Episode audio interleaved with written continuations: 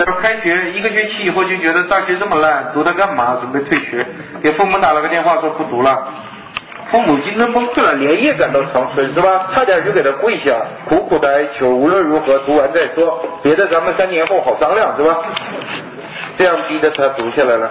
像我呢，我离开家庭，按说也有这种压力，但是侥幸没有，因为我父母当年和我一样幼稚。我们三个人坚信我将成为一个伟大的诗人，因为我很早就在文学方面崭露头角，是吧？就是一头角峥嵘，是吧？年轻时候就展现了一些东西。但是后来不行了，就跟那个仲永似的，张仲永的感觉 效果一样，是吧？少年天才，什么大了弱智，是吧？这种感觉。当时我们坚信我将成为一个伟大诗人作家，而诗人显然是不需要什么文凭的，所以我就离开了校园，是吧？结果写了将近十年吧，不到八九年，写了将近十年诗，是吧？清贫这个有一顿没一顿的这种生涯，是吧？都熬过，是吧？什么都经历过，是吧？我总说我什么饱经摧残。什么都经历过是吧？被社会蹂躏的不像样子了，什么都经历过。但是我觉得一个人又穷又酷的也挺好是吧？物质上没有太多的欲望，你看我穿什么熊样你就知道了是吧？再接下来为什么后来又转行了呢？人到了三十岁，快到了三十岁，男人快到三十是有很多压力的是吧？尽管我哥哥姐姐很有出息，把父母照顾得很好，我没有尽过这些责任嘛。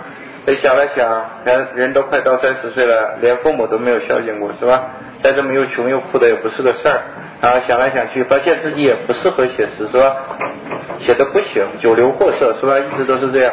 那么我们知道，我也不因此感到惭愧，因为我还有别的优点嘛。因为一个诗人要写出一流的诗，有一个前提，要极度的感性，相应的就要理性理性方面差一些。一流的诗人几乎都是逻辑混乱的，这个大家知道吧？一流的诗人几乎都是逻辑混乱的。所以我的缺点是太理性，是吧？头脑太清楚了，这能怪谁呢？要怪就怪我头脑太清楚了，是吧？也写不出好诗，后来我就一咬牙，是吧？沦为一个教师，就跑到新东方来了。所以我对生活的感受和别人对我的感受是常常错位，搞得很尴尬。我到东方教了书，教了时间长，慢慢教的还不错了。有些当年的朋友啊、熟人呐，什么看报纸、看电视。看到这个关于我的消息呢，然后就很激动，连夜给我打个电话，说老罗你真他妈牛，高中没毕业跑到东方教书去了，恭喜你啊，是吧？接到这种电话我就一阵阵别扭，你知道吗？别扭，因为他的想法跟我完全错位。他的想法是我没读过高中，一步登天跑到东方教书去了。我的想法是妈的，我是诗人，沦为教师，完全错位。你恭喜我不骂人了嘛，是吧？搞得我心里也不舒服，但他又不是故意的，你就很尴尬。我常常面临这种尴尬，人家骂我我就很局促，因为骂的不对，骂没骂到点子上，是吧？人家夸我我又扭捏，因为夸的还不够，等等等等，是吧？就是这样。反正就不叫书了。我比起我同时代的诗人来，有一个好处，优点就是我从不抱怨什么，这是我心态健康的地方，是吧？我们当时写诗的有一些孩子，说老实话，写的巨牛，诗写的很好，但是这是不要诗歌的年代嘛，所以诗集卖不出去，诗稿发不出来，稿费不足以谋生，所以整天在家里面饱一顿饿一顿，欠着房东的钱等等，什么事儿都干，是吧？这样导致的结果，他就抱怨了。他说：“你看我是不是一流诗人？永浩，你说我是不是？”然后我看过他的诗，我知道是嘛，所以我说你确实是很一流的，是吧？诗写的巨牛。他说：“但是这个社会让我有一个没一个，你说这个社会是不是出了问题？”我说：“这就不对了，这是你逻辑混乱，是吧？我们社会并不欠诗人什么东西。你是个一流诗人，生在诗歌吃香的年代，你就吃香的喝辣的；你生在不是诗歌的黄金年代。”社会不喜欢看诗了，那你就凭着自己兴趣，要么像我一样安贫乐道写下去，为了兴趣；要么你就转行，没人逼你写诗，是不是这样？社会不欠诗人什么东西，尽管你是一流诗人，如果诗歌不吃香，你就饿肚子，很正常。要么自己为了兴趣坚持下去，要么你就转行。年纪轻轻，就算工地干点粗笨的体力活，民工也能喂饱自己吗？你就为什么就喂不饱自己呢？能喂饱自己，但是他不去做，然后整天在家里一边写诗一边抱怨社会，这个心态很不健康，是吧？我这方面就做得很好，从不抱怨什么。后来就说。转行了，当时实在撑不下去了，有点营养不良，面黄肌胖，是吧？不行了，胡总就是这样。我们知道胖瘦跟营养没关系，老鱼皮包骨头，营养过剩。大夫老警告你小心点，过剩是吧？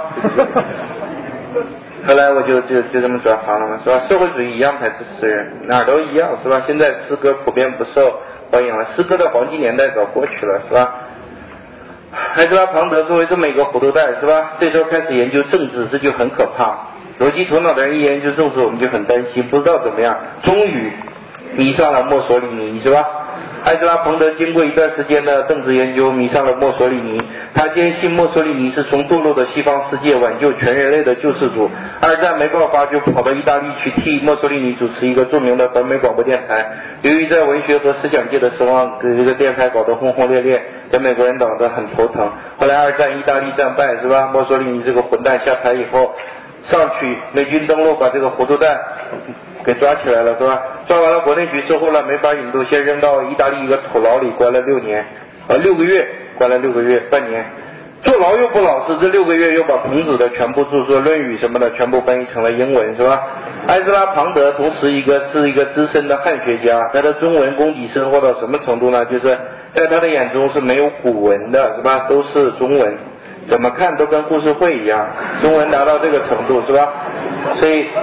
他是个汉学家，所以他把孔子的全部著作翻译成了英文，这也是最早，不是最早的版本，但是是最早的，都是权威的、系统的，也是错误最少的翻译成英文版本的《论语》啊那些著作是吧？全部翻过去了，就是坐牢这六个月没闲着给翻了是吧？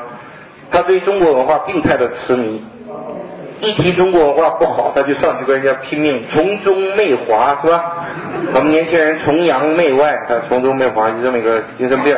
在一首著名的诗歌中，甚至逻辑混乱的、愤怒的写道：“整个意大利找不到一家中餐馆，你这个国家就他妈完蛋了。”写过这样的诗是吧？不知道想什么。这么一个糊涂蛋，整天研究中国文化，最迷恋的是汉字。他坚信每个汉字都巧夺天工，无比的自然，像大自然一样自然，没有一丝人为的痕迹，是吧？坚信是古代的某个神创造了汉字，经常给不懂汉字的朋友讲汉字，写一个太阳的日，是吧？还写个月亮，说朋友这是什么意思？朋友。他告诉他朋友，他说：“你看这是太阳，自不自然？大自然嘛，大家说自然是吧？那右边呢，月亮自不自然？朋友说是啊，很自然。他说你想是什么意思呢？朋友又不傻，一想太阳、月亮都发光，猜了半天，说是 bright 明亮发光的意思啊，是吧？还是他旁的很得意，他说你看我不告诉你，你都能猜出来是什么意思，多么的自然，是吧？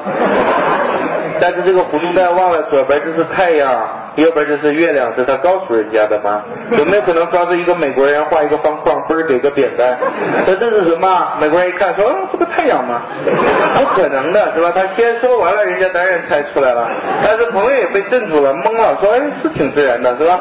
说是不是都这么自然？他说当然了，每个字都这么自然。然后他从他们家的书柜上翻出一本《康熙字典》是吧？然后翻出一个随手一翻翻出一个法字，朋友不懂中文，说这是什么意思？还跟他庞德解释说你。看左边水自不自然？自然。右边是个土，自不自然？那一想是都挺自然，都大自然是吧？然后埃兹拉庞德说：“你再给我找一个字，都这么自然。”朋友就说：“哎，别着急，那这是什么呢？这是什么？为什么自然了？是吧？”埃兹拉庞德一张老脸涨得青一阵紫一阵，是吧？最后他突然崩溃了，他说：“这不就是人的肱二头肌吗？”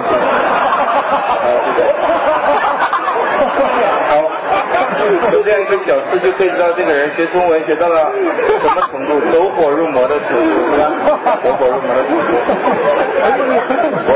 中国人，我怎么不知道这是肱二头肌的？脑子糊涂是吧？不知道讲什么，有幻觉的人。接下来回国受审吗？拎回去受审。叛国最严重的罪行回去受审。很多当时的著名作家，像我们中国熟悉读者熟悉的海明威这样的文豪，是吧？都替他说情，都知道糊涂蛋都是坏人，都替他说情。说情有没有用？叛国罪是严重罪行，谁说情也没用，是吧？于是就审。审的时候，大家说，你看已经躲不掉审判了，审那你就装疯算了。本来你就稀里糊涂的，都不用装，本来就。那从这个句子一看，尽管他平时挺疯，演技又怎么样？很糟糕，是吧？演得很差。尽管演得很差，但是法官陪审团都同情他，稀里糊涂判了一个精神病院到华盛顿的一个国立精神病院去了，没判叛国罪，一待就是二十多年。有人说啊，那还不如叛国罪呢？不是，叛国罪名成立，要么死刑，要么无期徒刑。美国一般没有无期徒刑，就是判有期徒刑三百四十七年，有期徒刑二百一十六年，看过这样判决吧？美国都这么判的是吧？没有无期徒刑，基本上，基本所有的州都没有，都这么判。我们觉得这个好笑，其实这个法律是有远见的，有前瞻性的。什么意思呢？我们现在的人活不到一百岁，这不表明将来的人也活不到一百岁，听懂了吧？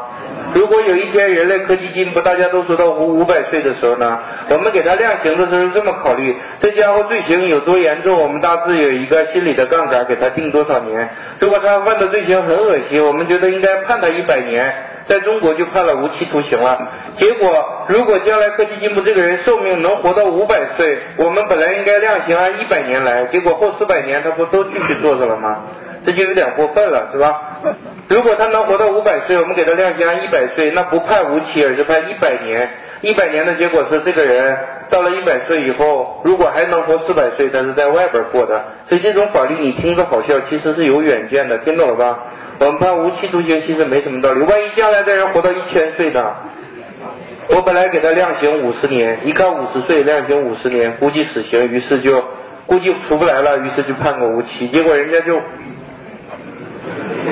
活了五百岁，四百五十年都冤坐了，是吧？这样不对，所以这个法律其实没什么好笑的。不管怎么样，如果罪名成立，就是这个下场。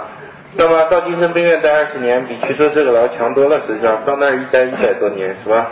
如果活着更吓人，还不如死了。所以就是这样。那么判了二十年，在没有判二十年，待了二十年就放出来了。刚去的时候呢，有点压力，是吧？主治大夫他们想，妈的叛国贼装精神病，我要揭穿你的画皮，是吧？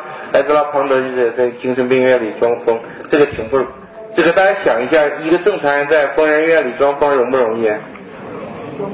已经在疯人院了，容不容易？容易。你在外边是想让人觉得你疯了，花点功夫，已经进去了，容不容易？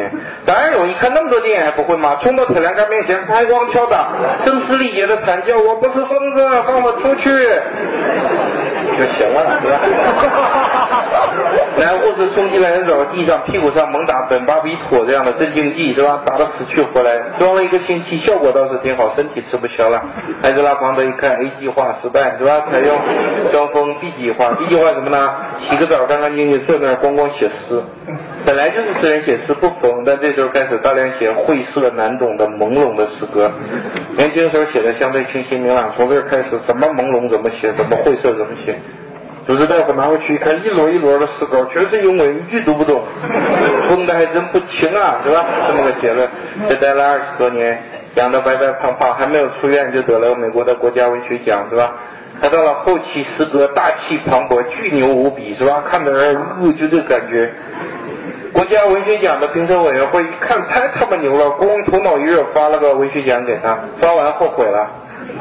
国家文学奖的诗人关在精神病院里，那这国家成什么了？很扭捏，只好把他放出来了。放出来以后，他又不适应社会，二十多年在疯人院里出来，处处不适应。其实疯人院挺好的，吃喝拉撒睡都有人伺候，是吧？挺好的。待惯了，一出来跟到外星球一样。你可以想象，封闭环境待二十年再出来，这个社会什么感觉？处处都是不适应，是吧？最后诗都写不出来了。想回去又不让回，最后还是怀念墨索里尼，又跑到意大利，就死在墨索里尼的家乡了，是吧？死在意大利了，就这么个糊涂蛋，是吧？糊涂蛋，一生无比的糊涂，同时诗写的巨牛，是吧？波澜壮阔，诡异的一生，是吧？就这么个埃德拉庞德。